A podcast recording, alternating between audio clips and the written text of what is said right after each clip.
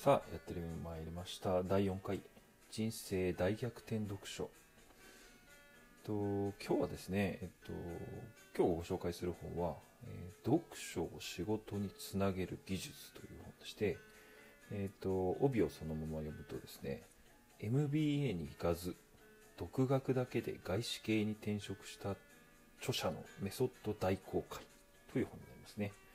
えっと、著者はですね、えっと、山口周さんという方で、えー、電通、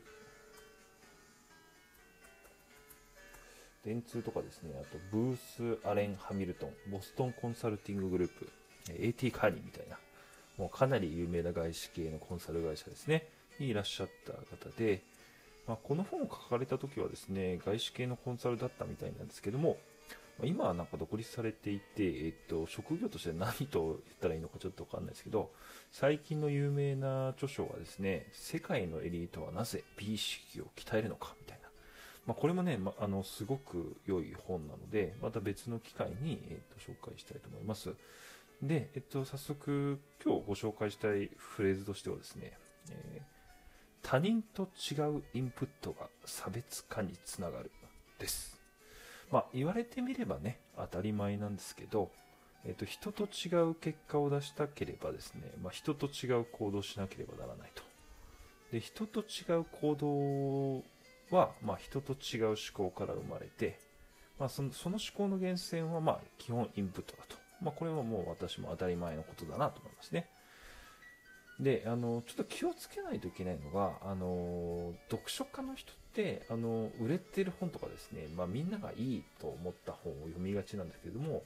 結構ですね、そこだけを追求していくと、まあみ、みんなが読んでいる本を読んだらですね、当然なんですけど、まあ、みんなと同じ意見になっちゃうみたいなね、あの、感じだと思っていて、結構これも僕もこの罠にはまっていて、なんか頭のいい人と同じような意見になっちゃってて、なんか差が生まれないみたいな感じになっちゃった時期があって、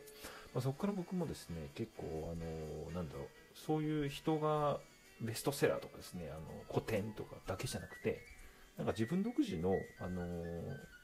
切り口で、あの、本読むようになりましたね。